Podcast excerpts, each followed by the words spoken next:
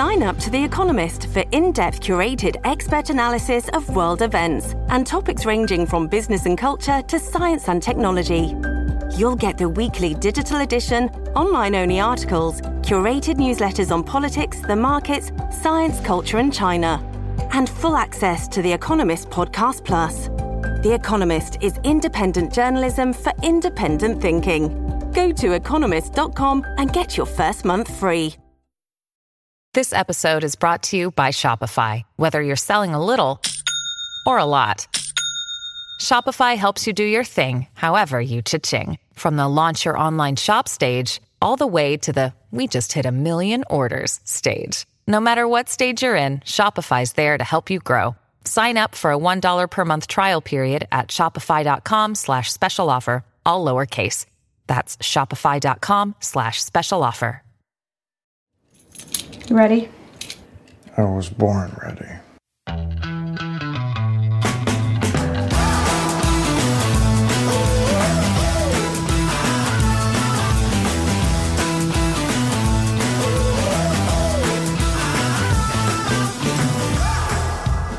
Welcome to the Advisory Opinions Podcast. Uh, this is David French with Sarah Isgur. And Sarah, the Supreme Court did some big things today. You know what they didn't do, though, David? Decide Espinoza? That's right. They didn't decide Espinoza. It's it's a joke. It's the first thing my husband said to me today. they will not decide Espinoza until you stop saying they're going to decide Espinoza. it, it's now the by far the latest outstanding case. Yes. So this yes. is funny. I, I expect it tomorrow. I'm gonna I'll do the predicting this time. I expect it tomorrow. but we did get yes. 2.3 big cases. Um, maybe 2.2. Uh, we got the June medical case, which is the first abortion decision of the new post Trump election court. We received got Seila Law, which is the CFPB case, uh, important case for separation of powers, and we got the U.S. Agency for International Development case, which is a case involving the reach of the First Amendment beyond the borders of the United States. And so uh, that one we'll save for last. And we're just going to go ahead and be really upfront with you guys. These are long cases that just were handed down exactly well the the first one was handed down exactly two hours and 13 minutes ago from when we're recording this uh, june medical was handed down less than two hours ago it's a long case with a long majority opinion long dissents lots to unpack here i've already gotten into a twitter squabble with some of my friends about it because uh, I have perhaps the most pessimistic take on the case from a pro life perspective, but we'll break all that down and why I might be wrong to be pessimistic. Um, and then, so we've really, uh, Sarah and I have mostly uh, dived into June Medical, uh, but we've also looked at Seila Law. So this is going to be a work in progress. And what we're probably going to end up doing, especially considering we're going to have more cases tomorrow, we're probably going to record tomorrow also. And um, Thursday, we'll probably have even more thoughts about what we've said today and reflect back on it as to whether or not our initial assessments uh, felt right uh, it still feel right days later. So when we've shall, got 10 more opinions coming out. So this there were three today, 10 more left. It's amazing. Amazing. Um, and there's a conference coming on Wednesday. Yeah. Explain, Sarah, why that might mean, possibly, could possibly mean we might have 10 opinions tomorrow. I, I mean, I now think that's unlikely since we only got three today, but there uh, is a conference at the end of the term when the justices have released all their opinions. So when they scheduled one for Wednesday, there was some, you know, chitter chatter uh, that perhaps they were going to try to put everything in on Monday and Tuesday this week. I now think that's a little unlikely because it would mean 10 cases tomorrow, but uh, not impossible. And I mean, uh, yeah, not impossible. Yeah. I mean, I'm not expecting 10, but it's, yeah, as well, you said. So on the one hand, the May arguments were late, but on the other hand, the court likes to wrap up by the end of June. So we've got sort of two competing things here. Normally, I would say, yeah, they're getting it done for sure because nobody wants to go into the July 4th holiday. The, the justices teach abroad and have summer plans. All of those have presumably gotten kicked to the wayside by coronavirus. They're not going to Europe this year. Uh, but you know, you still want to finish out by June. The problem is all these May opinions. I, so I I'm just going to go ahead and I want my wish list. I want uh, Guadalupe, I want Espinoza, and I want Little Sisters of the Poor, like one, two, three, and I all want them to come out. Trump finance cases? You're not Yeah, Well, I'm I'm more like academically interested in the Trump finance cases. I'm more emotionally invested in the religious liberty cases. So after June Medical, I, I kind of want to pick me up.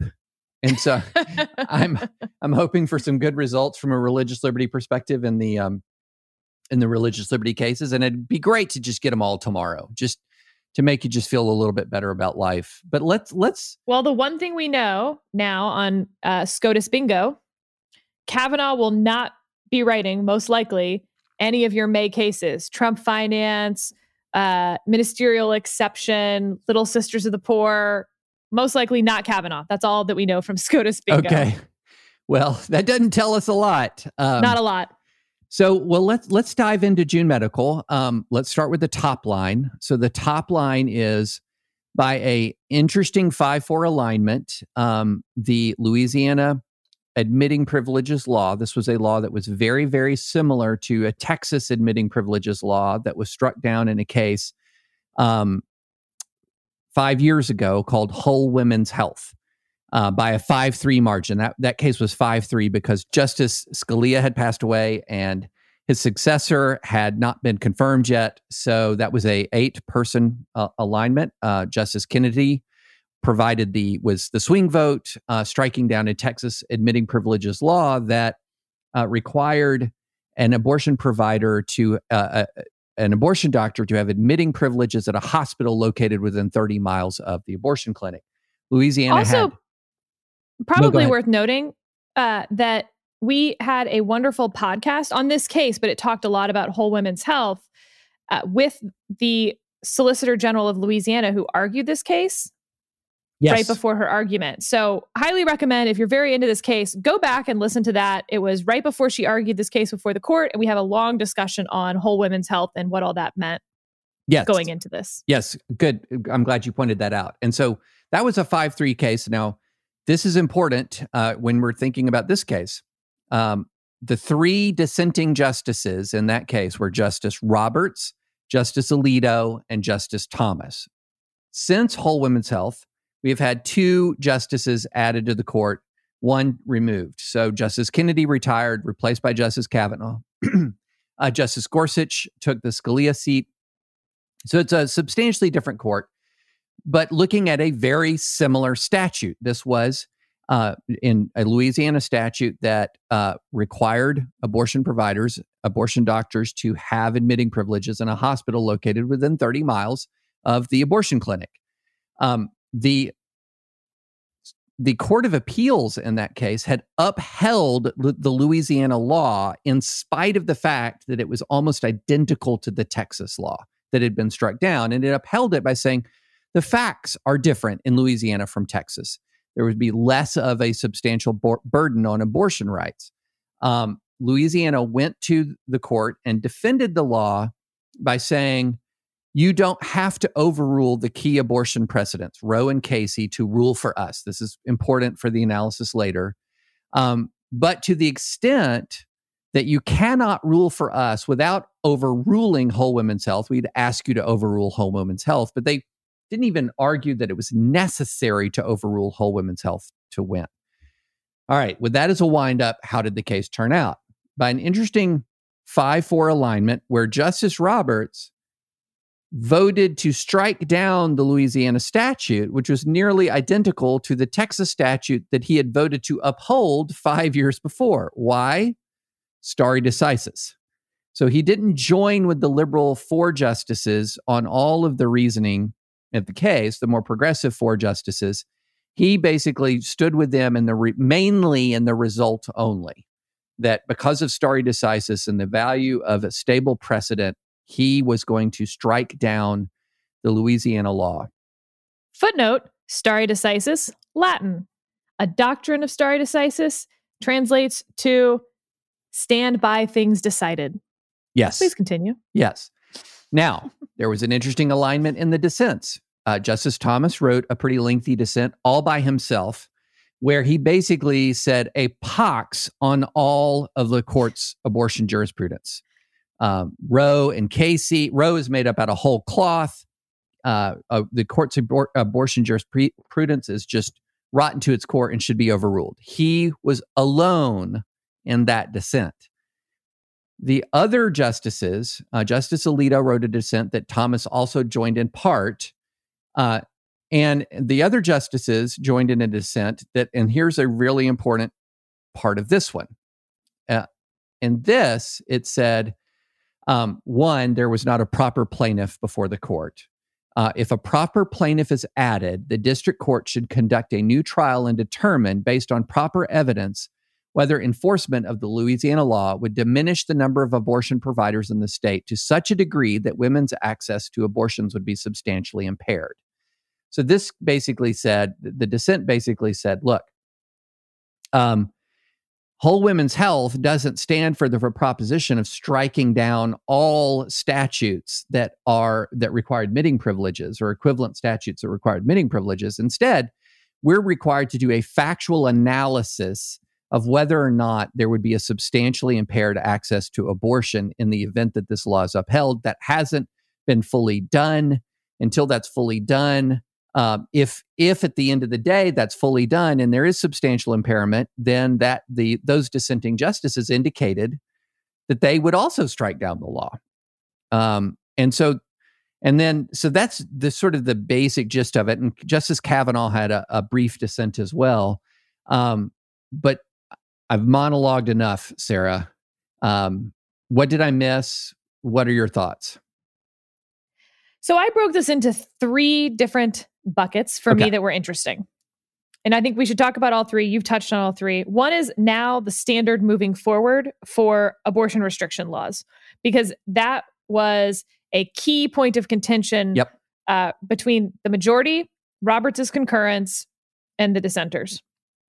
Second, third party standing doctrine, which will have implications far beyond this case of mm-hmm. when you can bring a lawsuit trying to vindicate someone else's rights uh, there were, you know, f- four votes, certainly in the majority, that the abortion clinics had standing to bring this on behalf of their potential patients. And Roberts sided with them in footnote four. So hardly like a, you know, ringing endorsement. Yeah, boy. Yeah. yeah, I'm all for this. Um, and that was really on waiver. So we should get to that because I think that'll be a, a sticky thing going forward where abortion cases seem to have a different third party standing doctrine than all other third party standing doctrine. Right. And the last thing is like, what does stare decisis mean uh, in terms of just abortion doctrine moving forward? Are there, how many votes are there to overturn Casey? And I guess I would say after this, maybe just one. Yeah. That, let's dive, not alone Roe. Yes. Let's dive into that part of it because this okay. is what, and because I think this is one where m- people are going to say, okay, what does this really mean for the right uh, the the abortion right itself and yeah and i did a quick twitter thread um, that a number of people who may be right because this is a speculative thread uh, agree uh, disagreed with and i basically said look from a pro-life perspective this outcome is worse than you think. And I'll just briefly read it because it's not that it's not that long a thread. I said David French citing David French. Yes, quote. exactly. Exactly. that really uh, beefs up my citation record if I can just yes. go ahead and cite myself.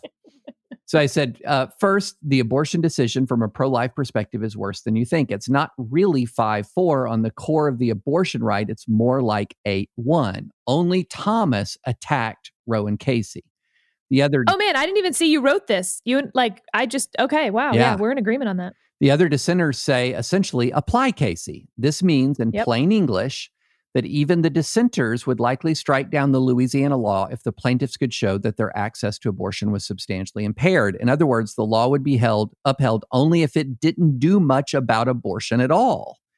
It's true that Louisiana didn't ask the court to overrule Casey. That's important important.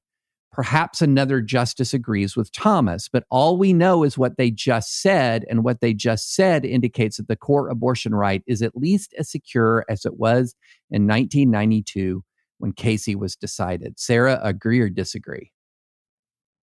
I mean, to exactly the caveats that you said, Casey was not briefed. Right. Uh, and so maybe some of that is just justices sort of taking this at face value, particularly Alito. But no question that the votes there to apply the Casey standard, you know, you'd almost you'd expect potentially to see a footnote like I'm applying the Casey standard because they didn't ask us to reach Casey.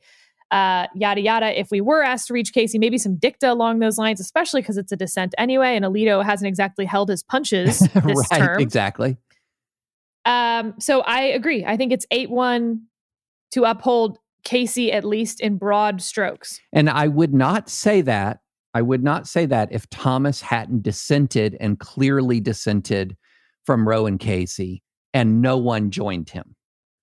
So the cheese stands alone. Yes, the, and so now if if uh, because you know some great folks, uh, good friends of mine, Ed Whelan, Ryan Anderson, were saying that's not fair. That's a not a fair not a fair assessment.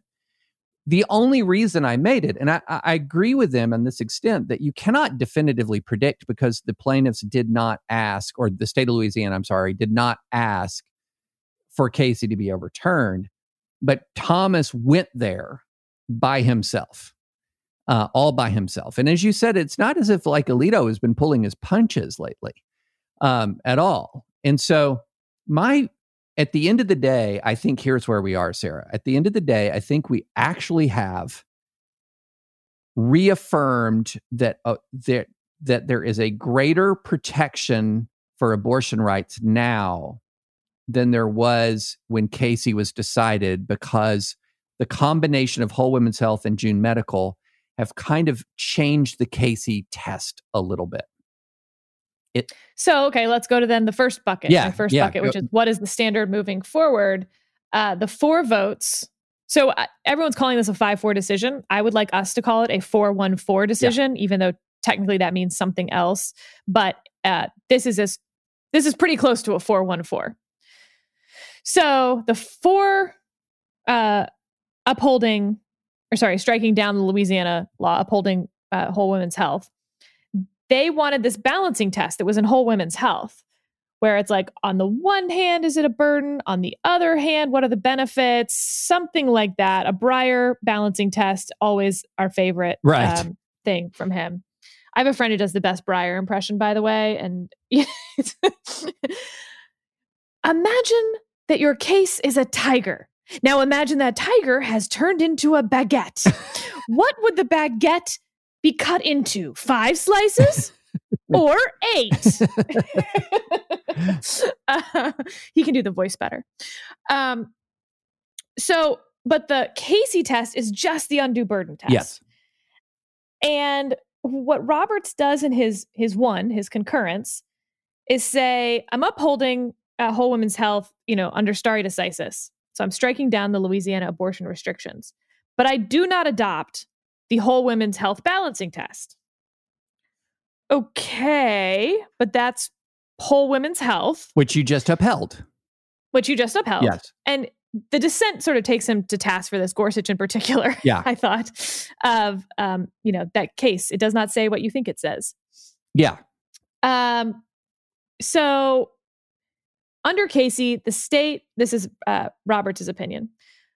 Under Casey, the state may not impose an undue burden on the woman's ability to obtain an abortion. Quote, a finding of an undue burden is a shorthand for the conclusion that a state regulation has the purpose or effect of placing a substantial obstacle in the path of a woman seeking an abortion of a non viable fetus. Laws that do not pose a substantial obstacle to abortion are permissible so long as they are reasonably related to a legitimate state interest. After faithfully reciting this standard, referring, he's now referring to the 4 mm-hmm. Other justices, the court in Whole Women's Health added the following observation.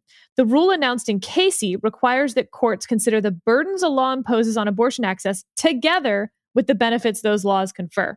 The plurality repeats today that the undue burden standard requires courts to weigh the law's asserted benefits against the burden it imposes on abortion access. And he rejects this. Uh, Casey also rules out the balancing test adopted in Whole Women's Health. Whole Women's Health simply misinterpreted Casey, and I agree that Whole Women's Health should be overruled insofar as it challenged the Casey test. Unless Casey is re examined, and Louisiana has not asked us to do that, the test is adopted and should remain the governing standard. That last part came from Alito. Right. So we end up with this messy what is the test moving forward? And what's odd is that you have five votes to strike down the Louisiana law, and you have five votes to apply the Casey undue burden test because Roberts joins the Casey test with the four dissenters, but he joins upholding whole women's health with the four majority majorityers. Right. uh, and that's why I think it's a 414 opinion. Yeah. I, I think that it's entirely possible that the next abortion case, whenever it's taken, could result in a 5 4 decision reaffirming the Casey test and rejecting the whole women's health test in the application to a different kind of statute. Um, I think the admitting privileges case, uh, you know, if you're gonna if you're gonna try to send an admitting privileges case up to the Supreme Court, good luck with that. That's that's done. well, although I do think there's some chance, some chance that June Medical comes back. You think there's some chance? Oh, no, explain. Explain. David's face was just like, "Oh God, no, no, no, I we don't want to go through this again." Well, it's getting remanded. If you apply the Casey standard on remand, and the court finds that you know if it applies the five that have to apply the Casey test uh, versus the five that uphold whole women's health, you could end up with this coming back up again. I it's possible. It's theoretically possible. Unlikely, but theoretically possible.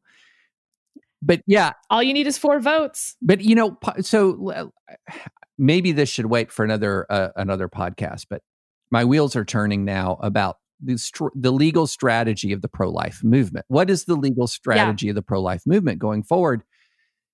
Does if if the people who or for that matter the the pro choice movement. I think both have to sit back for a second and think about what this means for both litigation strategies. What to challenge uh, on the pro choice side, I think just became interesting as well. Yeah, I think it opened those horizons perhaps a little bit.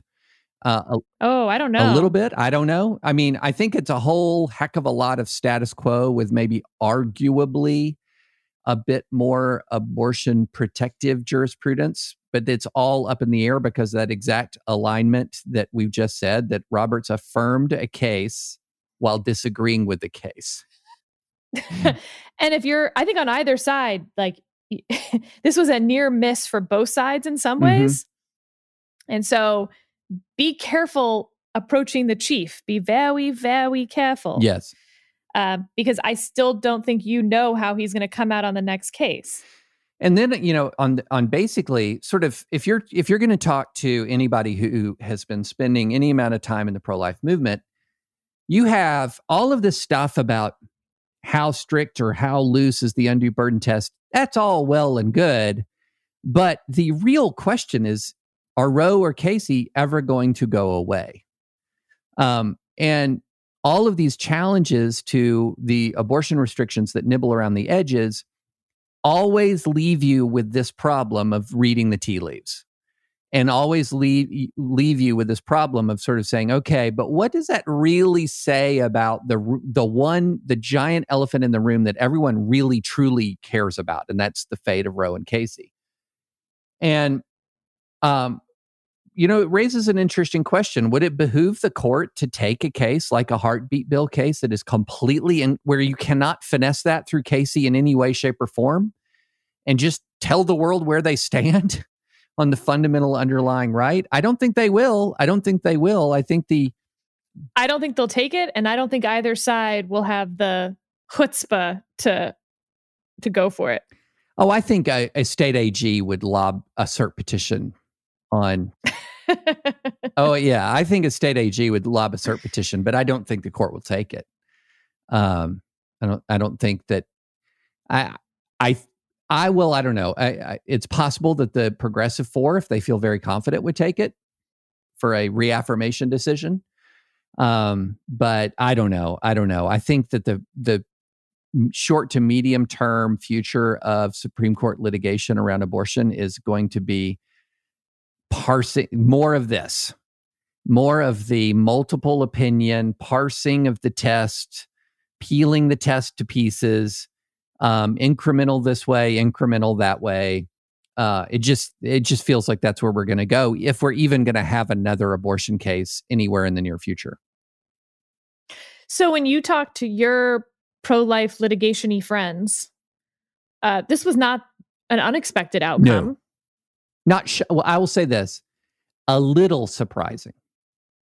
Which part? I would say that um, that Roberts could have simply remanded for further factual development under the under the Casey standard, upheld the Louisiana law mm. under Casey, and and then said, you know, he could have joined the the Alito dissent, which is essentially, hey, find out if it's a um, find out if this is actually a uh, substantial impairment, or he could have joined on the standing issue with the plaintiff, which we haven't even gotten into at all. Uh, I what is not at all surprising is that nothing. I and this is what I wrote after the oral argument. I was like pro-lifers who think that oh, it's a new court, it's a new day. There was zero indication from the oral argument that anyone was considering any substantial change in the underlying abortion jurisprudence. Like that, that was just not at issue. And there was no hint that that was at issue. And so people putting a lot of stock into this is a big advance uh, for the pro life movement. From oral argument, you just knew this was going to be, incre- if it was going to be a win, it was going to be a, on the slightest incrementalist grounds. So let's put this in the context then of the Title VII case. Uh, uh, that was, I think, more of a shock. And so it caused these reverberations within the movement. I don't think this was a shock. And so I'm not feeling a lot of the ripples going on. But at the same time, to your point, Gorsuch and Kavanaugh are new to the court. There were, um, you know, the butt judges voters yeah. in 2016. And this is another loss on that. Now, mind you, uh, those justices voted in the dissent, but you have Roberts hanging out there in the middle. Yep. uh, living his best O'Connor life. Well, and let's just go ahead and remind everyone why you want to listen to advisory opinions because who was not shocked about the Title VII case? me. You and me. We both, neither one of us were shocked by the Title VII case. So keep listening, guys. Yeah. Um, we've kind of gotten some of these big ones right uh, going in so far. Although I've been wrong about when Espinoza's coming out now for seven. Ah, well, de- details, details. Caleb, by the way, our producer, just nodded with such a knowing smugness on that. His eyebrows were up in his hairline. Now, mm, yes. well, let, let's move on to standing because this this actually gets at something that is also irritating to me. Um, and that I would think yes, so. and that is how rules seem to be normal rules sometimes seem to be bent in abortion case law. Um, there's a reason why pro life lawyers for years have referred to something called the abortion distortion, and that is that uh, abortion exerts a gravitational pull on other legal doctrines in favor of abortion rights. And this this one was how is it that can how can is it that can doctors can file a lawsuit to preserve the rights of their patients, especially when the doctors are actually being regulated in the name of protecting the patients. Doesn't that create isn't that not just third party standard uh, standing? Normally I have to be the one my rights have to be impaired before I can file a lawsuit. I can't file a lawsuit on behalf of other people and especially if there's a conflict of interest, um, a potential conflict of interest. And and this was an issue where I thought the dissent was especially pointed and vigorous. Was why are we doing this? Why not find an actual person who um, believes that their rights, an actual you know per, person seeking an abortion who believes that this burdens their rights, and why not find the proper plaintiff and go through this? That and go through this litigation. And and that was an aspect of this that I think is esoteric to a lot of people. You say standing doctrine, and, and even most lawyers start to like fall asleep. But well, maybe it's worth a few minutes on standing, what that really yeah. means. So uh, there's a threshold question for courts called jurisdiction. Uh, there's a few things that can reach jurisdiction. These are unwaivable, meaning the court can sua sponte decide, in fact, must decide that it has jurisdiction. Is there a case or controversy? Uh, is it the right court to bring it in front of? Things like this, where uh, whether the parties raise it or not, the court can say, we just don't have jurisdiction right. and the case is kicked. Standing is like the next one after that. Okay, so we have jurisdiction. You're in the right court. There really is a case or controversy, yada, yada, yada. Are these the right people in front of me to argue this? But it can be waived. Right. If neither party raises it, the court does not have to raise it on their own. And so, what a lot of what was at stake here was there was a third party standing argument raised, but it might have been raised too late. And so, in his footnote, uh, Chief Justice Roberts says, for the reasons the plurality explains at pages 11 through 16, I agree that the abortion providers in this case have standing to assert the constitutional rights of their patients. Well, pages 11 through 16 state that the argument was waived, mm-hmm. but then goes on to say, in any event, right, they would have had standing. So here's what's weird to me the in any event almost certainly dicta right. because they just said it was waived. So normally I would have read footnote four without the page numbers to mean that he was simply, again, the fifth vote, saying that third party standing argument had been waived. However, because he put the page numbers that included the dicta, he could have said pages 11 through 12, for instance. That would have just been the waiver argument.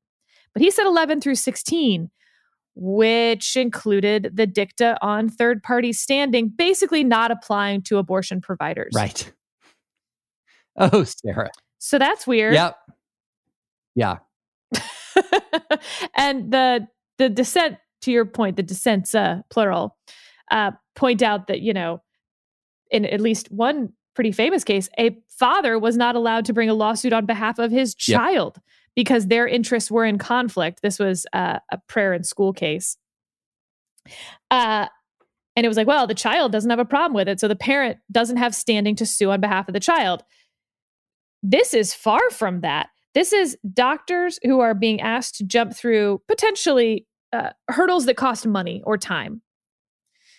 And then saying, not that their constitutional rights are being violated by having to jump through those hurdles. There's no constitutional right to provide an abortion, but that their patients' rights are being violated, even though, in theory, the regulations are meant to protect those patients and increase the burden on the right. doctors. It would be unheard of in another context, I think, to allow that conflict in a third party standing doctrine, which the dissent points out quite nicely. The majority uh, definitely said like in abortion cases we have found third party standing for doctors many times. That yeah, is true. that's true. That's true. That, is, that accurate. is accurate. that's again what i refer to as the abortion distortion. I mean to sort of put this in a way uh, that helps people understand the conflict of interest uh, matt let's take it out of the hot button topic like abortion and let's put it in a context of say getting somebody's ears pierced.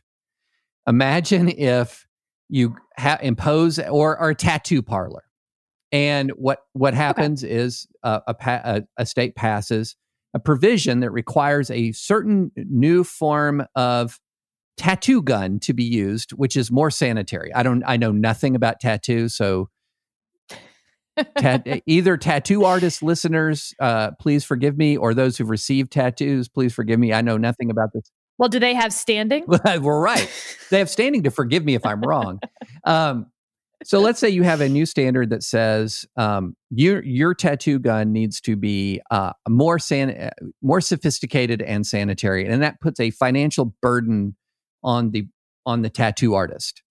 Um, that burden is put there for the benefit of the customer, and so for the tattoo artist to say, I should have less burden, which is theoretically for the benefit of the customer, and assert that on behalf of the customer is not the kind of case that is going to be brought in virtually any other legal context. And I think that that is, um, you know, that that's again, I'll say it again, that that is one of the reasons why the dissent, I think, was particularly in in some ways particularly pointed in this case. Yeah, and uh, not a ringing endorsement on third party standing from Roberts. I mean, it is in a Yeah. footnote, and it does simply cite page numbers, not the reasoning. So I think there's some argument to be made in the future that he was pointing to the waiver part, not the standing itself part.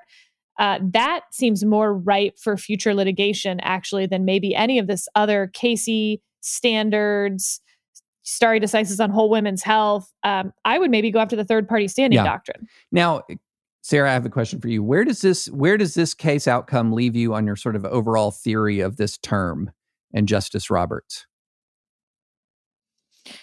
Well, that's interesting. I think that it will all turn on the Trump financial Mhm. cases, which you have only a sort of sports interest in.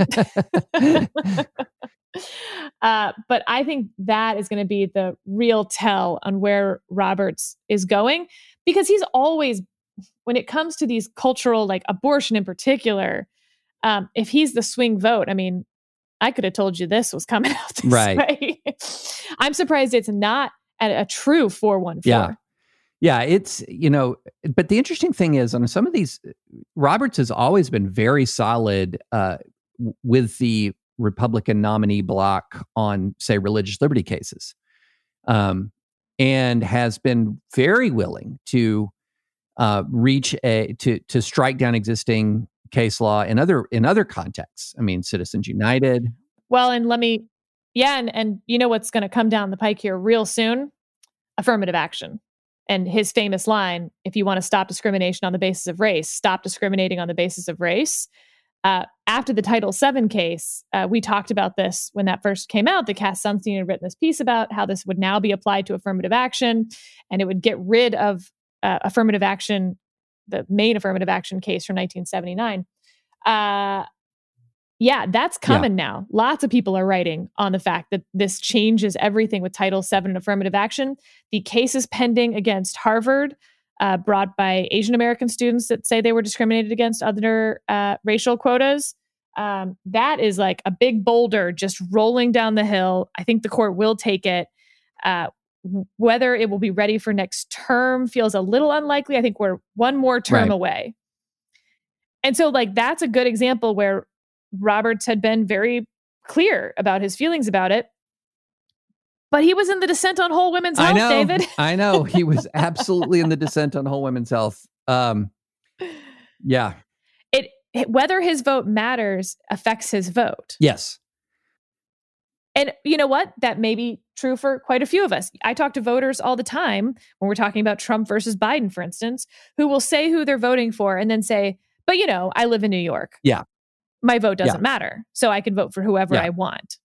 And you talk to voters in, well, what used, you know, what used to be Ohio. It's still Ohio, but Ohio is no longer what it used to be. Uh, and, you know, they really are like, well, I mean, it, they feel a lot of weight for that vote in a way that I think Justice Roberts does when he becomes the fifth vote. I I have basically come to the conclusion, two conclusions regarding Justice Roberts in this moment. And uh, Justice Roberts, if you're listening, you may chuckle at this because we're psychoanalyzing you and we may get it all wrong. But yeah, sorry. but here, here, here are the two conclusions. One conclusion one is I think he's over the Trump administration, uh, and that's the census case, and and that's the DACA case, which basically are both saying, "Do your job better, and maybe I'll ru- maybe I'd rule for you." So that's conclusion one. conclusion two is I think the the bigger the earthquake of a potential uh, the bigger the earthquake of a potential ruling, the less likely Roberts is to well he he is anti-earthquake. So Would you? I mean, maybe you're like Burkean. Would you say that Roberts is the Burkean of the court? Uh, non-revolutionary change, incremental though it may be. I mean, because this was, um, you could read this as a very Burkean opinion. He did get rid of the whole women's health part that he found most objectionable, and said that we needed to go back to Casey, and he is the vote for that, which makes it a five-vote majority for the Casey burden. Um, so in that sense, he has made his incremental change in abortion analysis. And in that sense, your Twitter feed is wrong. And there's a lot to celebrate if you're uh, pro life because the whole women's health standard was you were never going to uh, have an abortion restriction that would meet the whole women's health standard. And lots of them will meet the Casey standard. That is that is the take of someone who walks into a room and sees a pile of manure and says there's got to be a horse here somewhere. no, I see a pile of manure and think that will make great fertilizer. but he did actually uh, uh, refer to Burke. Roberts did refer to Burke in his concurrence, and uh, I believe it was Justice Thomas who was having none of that. Uh, a Burkean minimalist. I, I, have a lot of sympathy for Burkean minimalists. But I would say I think he's anti-earthquake. I think that he saw a um, striking down of Obamacare, uh, the biggest you know, one of the most consequential pieces of social legislation in a generation. And eh, I think he saw the idea of the of the Supreme Court striking that down as earthquakey. Four months before um, an election. Four months before an election. He's not willing to do this. I think he both of these being about four months before an election. Exactly. That there are a few issues at the court that are more earthquakey than um, abortion. And he he quite explicitly doubled down on the status quo here.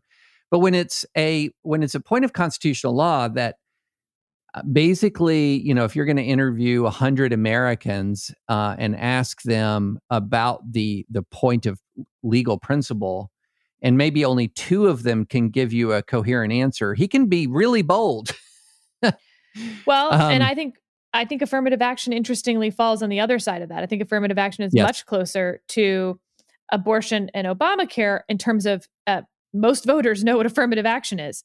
But on the other hand, if you poll affirmative action, it doesn't poll particularly well. And that was not true right. of abortion or Obamacare. And again, before we get a lot of mail, I'm not saying that abortion is wildly popular in the country, but affirmative action actually is pretty skewed. Yeah, that's exactly right. I mean, when you when you poll that issue, it comes out quite different from sort of elite opinion around uh, affirmative action. Yes. Uh, and and abortion, the polling in abortion is just flat out all over the place. I mean, it so depends on how you ask the question. I was just going to say, it depends a lot on the pollster I found. yes, yes, indeed. I can find you a poll to support any line you'd like about how people feel about abortion. Yeah, there is a you know the funny thing is and i actually made this point in the comment section because somebody i in my sunday newsletter i was talking about how people are there is there's actually less hatred than we believe uh, i loved your newsletter this week loved it. Oh thank you. it was it was uh touching uh, made me happy. Oh good. And um and somebody was saying to me no no no no. Abortion is every bit as polarizing as you imagine. And and i said you know certainly there are two competing philosophical viewpoints about abortion that are quite up, opposite from each other. But most Americans have not adopted either one of those two competing philosophical perspectives. They just have it. That's right. And and you can say that's muddled, you can say that's, you know, fuzzy thinking, you can say whatever you want to say about it, but that's where people are. And it just generally it's generally the case that the that the closer a uh, baby gets to delivery, the more people want to protect the baby, and the further away the baby is from delivery, the fewer people are interested in protecting the baby. That sort of Roe framework, that that trimester framework, has had a lot of enduring cultural power in the United States of America, and so people are a lot more muddled than the competing philosophical positions would seem to indicate. Let's pause for a moment and thank our sponsor, ExpressVPN. Being stuck at home these days, you probably don't think much about internet privacy on your own home network. Fire up incognito mode on your browser and no one can see what you're doing, right? Wrong. Even in incognito mode, your online activity can still be traced. Even if you clear your browsing history, your internet service provider can still see every single website you've ever visited. That's why, if you care about your privacy, never go online without using ExpressVPN. ExpressVPN makes sure your internet service provider can't see what sites you visit. Instead, your internet connection is rerouted through ExpressVPN secure servers. Each ExpressVPN server has an IP address that's shared among thousands of users. That means everything you do is anonymized and can't be traced back to you. ExpressVPN also encrypts 100% of your data with best in class encryption, so your information is always protected. Use the internet with confidence from your computer, tablet, or smartphone. ExpressVPN has you covered on every device. Simply tap one button and you're protected. ExpressVPN is the fastest and most trusted VPN on the market. It's rated number one by CNET, Wired, The Verge, and countless more. So protect your online activity today with the VPN you should trust to secure your privacy. Visit my special link at expressvpn.com slash opinions, and you can get an extra three months free on a one-year package. That's expressvpn.com slash opinions. expressvpn.com slash opinions to learn more. Well, let's make sure we get to some Yes. CFPB. Yes. So, uh, the Consumer Financial Protection Bureau, created under the Obama administration, ha- is an independent agency headed by a single director. And it was part of the Dodd Frank Act. And so there were really two things at issue here. One, can an independent agency headed by a single director uh, basically only be removable for inefficiency, neglect of duty, or malfeasance in office by the president? Or does that violate separation of powers? That was number one. Number two, if you can't have that, what happens to Dodd Frank or the CFPB? So, uh, not shocking how this turned out. The court held that, in fact, it does violate the separation of powers for the president not to be able to remove uh, the head of an independent agency, a single head that's not at will, that they're exerting executive power and it can't be separate from the executive branch created by Congress to have just like little baby executive Right. branches running around. Um, some notes on that though. There were a couple votes to basically overturn independent agencies. yes. So this is based on a case called Humphrey's Executor, which is a great name, maybe because the name Humphrey is just like a delightful name and more people should name their child Humphrey. And I know I just had the opportunity to do that and passed it by. Shame on me. Uh, although I think Nate's pretty happy to not be named. Um, so Humphrey's executor upheld the Federal Trade Commission way, way, way back in the day, 100 years ago. The argument there was that the Federal Trade Commission wasn't, you know, exerting executive action. It was this multi-member board. It was partisanly even. Uh, they were for set terms and rotating set terms so that every president would get to, you know, pick some people. There were all these little protections in place that are irrelevant to the Constitution, I would argue. But um, nevertheless, so there were a couple votes for overturning Humphrey's executor, which would uh, basically get rid of all independent and agencies. Sarah, I would be so down for that. Um, Justice Kagan No, was no, not down for it, David. I know. Not down for it I know. in the dissent. Um, uh, and then on the second issue of whether it was severable, severability law, and I know several of you just went to sleep. If you're driving, wake up, wake up. We're going to talk about severability briefly.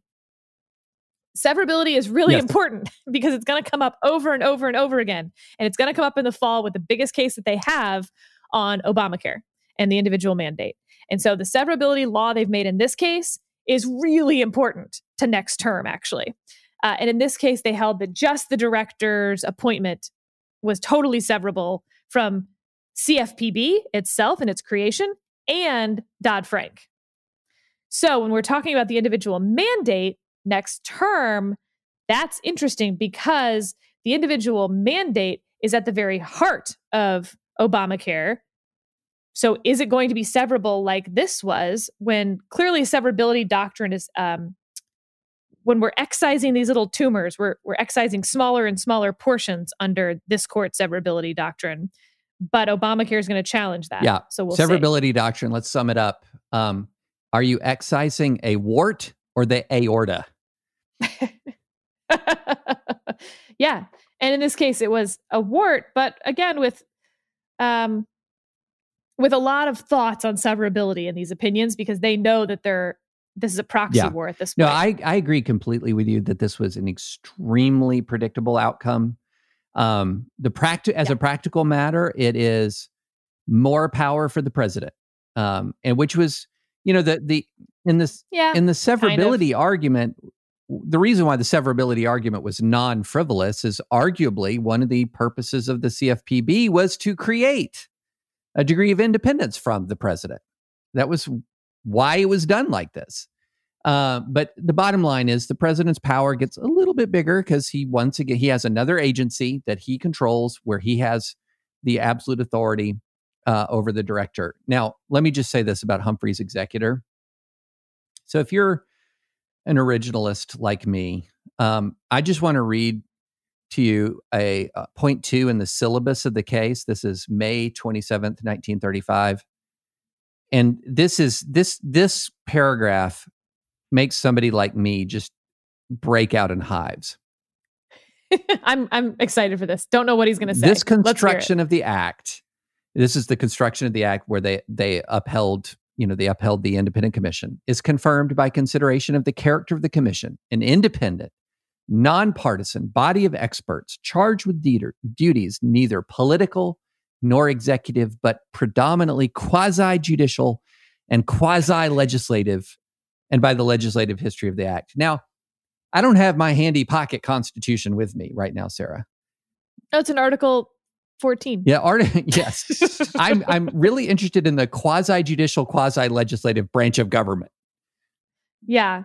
Well, so if you overturn Humphrey's executor, which this case did not reach, obviously, but there's clearly some votes percolating for it, um, you could end up with some really interesting stuff because then the question becomes is the independent agency exerting executive power? And I think you could argue that in 1935, actually, the FTC was not maybe exerting executive power, for all I know. I'm, I'm no historical expert on what the original purpose of the FTC was and what they were doing. But let's let's give them the benefit of the doubt. Let's say that they really weren't having any executive power. That's not true anymore. All of these independent agencies exert Right. some form of executive power. Uh, and that could be the new post Humphreys test, in which case all of those independent agencies um, would have some real problems. You could get rid of them in their current form and make them not independent, possible. Or you could end up with something like what happened to the bankruptcy courts, where you actually just strip their ability to do the executive action Mm-hmm. and only leave them with non executive powers. So leave them totally in place as independent, but go back to Humphrey's executor in that sense Right. and say that's fine, but you can't do all of these things anymore. And that has to live within either the legislative or the executive branch. That would be pretty interesting. That is um, exactly what the dissent does not want and what the administrative state really, really does not want, because that would then have this trickle down effect, I think, through the rest of the administrative state. Yeah. of um, no more quasis. Yeah, I think we're way far away from that. I think you would need. I don't know. yeah. I'm not saying it's happening next term. Right. But, you know, Gorsuch has uh, spoken out many times on Chevron feelings. This is this is part of the Chevron litter, Yeah. I would say. Yeah. No, I would say. I would say. I would The say litter part- of Chevron puppies. Part of the. Well, I was going to say. I I took litter in a different way. I took litter as in Oh. like refuse. part of that too. part of the There's Chevron the, the. Auer puppy, the Chevron puppy, the Humphreys puppy. right. Exactly. Actually, these would be great names. If you're having a litter of puppies, please consider letting me name your puppies. Chevron, Auer, and Humphreys. yep. Yeah. Yeah. The administrative the administrative state brotherhood of puppies. Um, okay, now we've lost everybody. Um, so should we Well, they ran off the road during severability. So uh, it did. It did. so should we re- bring everyone back by just skipping straight to um, Will Ferrell? Yeah, let's do it. Uh, the last case, just of 30 seconds, basically said that constitutional rights outside of America's borders, not so much. This actually fits with the immigration case from last week, too, where just touching foot at the border was not enough to um, undo expedited removal. So there's just sort of a theme running through those of, you know, the Constitution applies to uh, inside America's borders for Americans if you're, you know, outside, independent from us, we you just don't have the benefits of those constitutional rights. So we were pondering. Um, thank you for that summary, by the way. We were pondering our culture topic, and I was relating that I had spent last night watching Eurovision by Will Ferrell. Um, I love. I I look. I am pro Will Ferrell. It's hard for me to think of a Will Ferrell movie that I don't like. As I was explaining to uh, Nancy and the kids who were declining to join me in watching the movie. Wow. Declining. Can you believe that? That's Wow. I said because they didn't like the trailer. David. they didn't come on. And I said there are two kinds of Will Ferrell movies. There's the good and the great. And wait, wait, real quick though, when you're sent away to watch a movie on your own, do you get to watch it on like the main TV Yes. that you would get to watch other movies, or are you relegated to like your laptop in the basement? no, no, I, I get the main TV. I get the main TV. That's interesting. Okay, because when I want to watch like um, the new Emma, I go to the bed with my laptop. It's like my own little special cave. It's like a man cave, but for um, you know Jane Austen. It's non negotiable. Will Ferrell is on the big screen. I mean, that's just Okay. that's how it is. Um, Good to know. but so I I watched it. I put it in the middle of the Will Ferrell pack, which means I thoroughly enjoyed it. But then that led to a green room discussion prior to the podcast of what is the Mount Rushmore, the Mount Rushmore of Will Ferrell movies and why.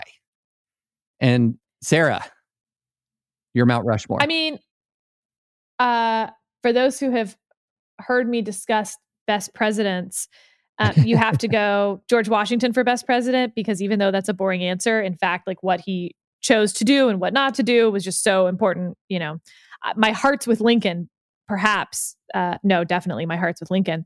But you know, Washington is is the guy. Uh, Anchorman is Washington, right? Mm. Like, there's no, there's you know, your heart may be with something else, but Anchorman is the definitive best Will Ferrell movie. I couldn't believe it's from 2004, David. I know, oh my god, how old? Are, oh no! I know. if you had asked me, I would have said like I don't know, 2012. yeah. Like I get it wasn't yesterday, but like 2004. Wow, it's 16 years old. That's like when I. this won't matter to anyone else. When I graduated high school, and people would talk about like Animal House. I loved the movie Animal House, but like it was an old movie to me. Like that's what talking to a current high school grad thinks of Anchorman. Oh no. Yeah. Oh yeah. A current high school grad thinking about Anchorman is, I mean, wh- it was an old movie when they were old enough to start watching movies. yes. That's insane. yeah, so uh, they actually probably do think of it like Animal House for me. Yeah. A great movie, but like a throwback, you know? Like I felt very cool for knowing It, Animal House references. it would be like school. Monty Python and the Holy Grail for me. Oh, another great, The quotable. great movie. So quotable. But but anyway, so you've got your Washington. What's your Lincoln? I don't know. I don't know. I mean, the other guys certainly has some Lincoln esque qualities. um, what's yours? so my Washington is also Anchorman. It used to be Yeah. Talladega Nights and until and then when I switched over to being a journalist, I had to pay homage to the GOAT journalist, Ron Burgundy. So, oh wait, you know what? No, no, I know what my Lincoln is. okay. my Lincoln is the campaign, Oh my goodness.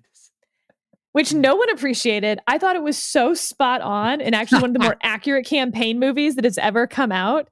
Uh, yeah, hundred percent the campaign. So, oh, that's fascinating. I put campaign middle of the pack. So I, my Washington is Anchorman. Uh, my Lincoln is Talladega Nights. Um, Mm. Just Fair. phenomenal. Uh, my Jefferson is old school. He's not even the star really of old school, but he And it has some problems, but and I mean, but he's the breakout. He's the he's the breakout cameo. Like it's the he has his heat check moment. He's like Steph Curry draining three after three after three from deep. With the, each moment he has, he just steals steals the scene. So okay, then mine for that is probably going to be Zoolander. Again, not the lead. Maybe shouldn't be up there, but like, I mean, you can't have Zoolander without Will Ferrell. And then I'm going to go with a shocker on number on my Roosevelt. On your Roosevelt? Okay, let's my Roosevelt. Roosevelt. I- no, ordinarily, one would say the other guys, or ordinarily, one would say Step Brothers. Um, but I'm going with the most underappreciated, but yet rewatchable movie, Blades of Glory. Will Ferrell Not Chazz bad. Michael Michaels, and the first Not all male pairs figure skating team that includes a a uh trick do you call them a trick or a stunt or whatever? A flip? So dangerous that it led to a decapitation in north korea.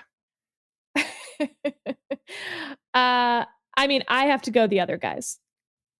Solid solid sure. very close For sure. yeah solid But now um, I am going to watch Eurovision because, as you may be aware, I have, um, you know, about 15 to 30 minutes each night that I can watch a movie.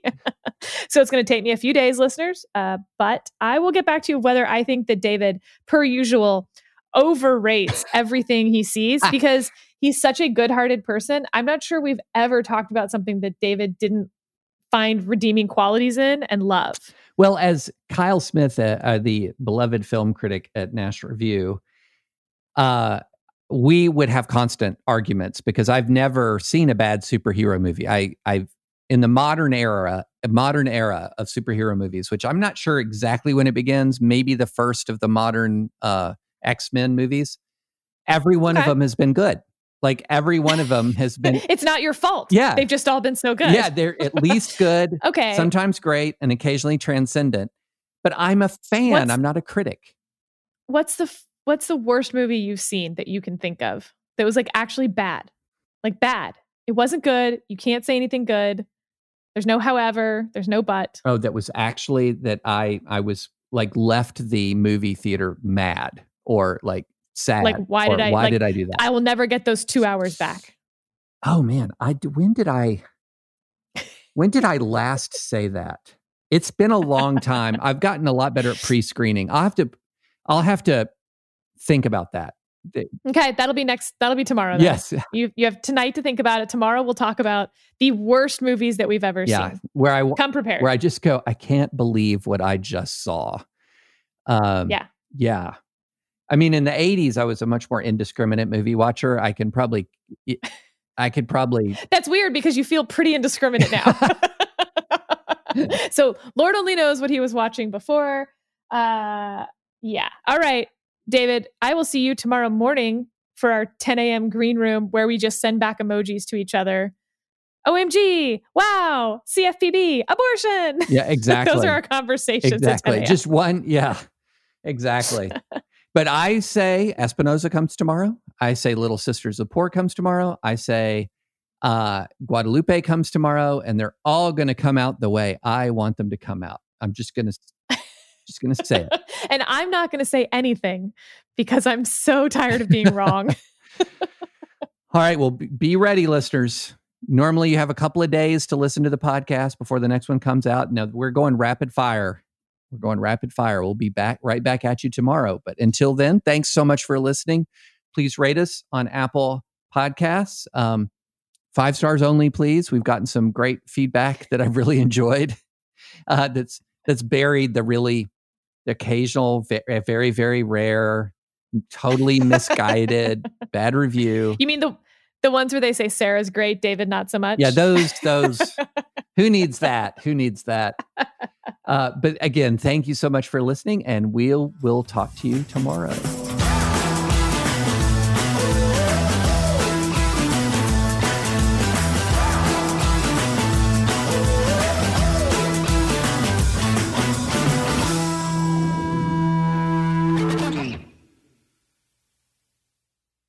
Step into the world of power, loyalty, and luck. I'm gonna make him an offer he can't refuse. With family, cannolis, and spins mean everything. now, you wanna get mixed up in the family business. Introducing The Godfather at ChumbaCasino.com. Test your luck in the shadowy world of the Godfather slot. Someday, I will call upon you to do a service for me. Play the Godfather, now at ChumbaCasino.com. Welcome to the family. No purchase necessary. VGW Group. Void where prohibited by law. 18 plus. Terms and conditions apply.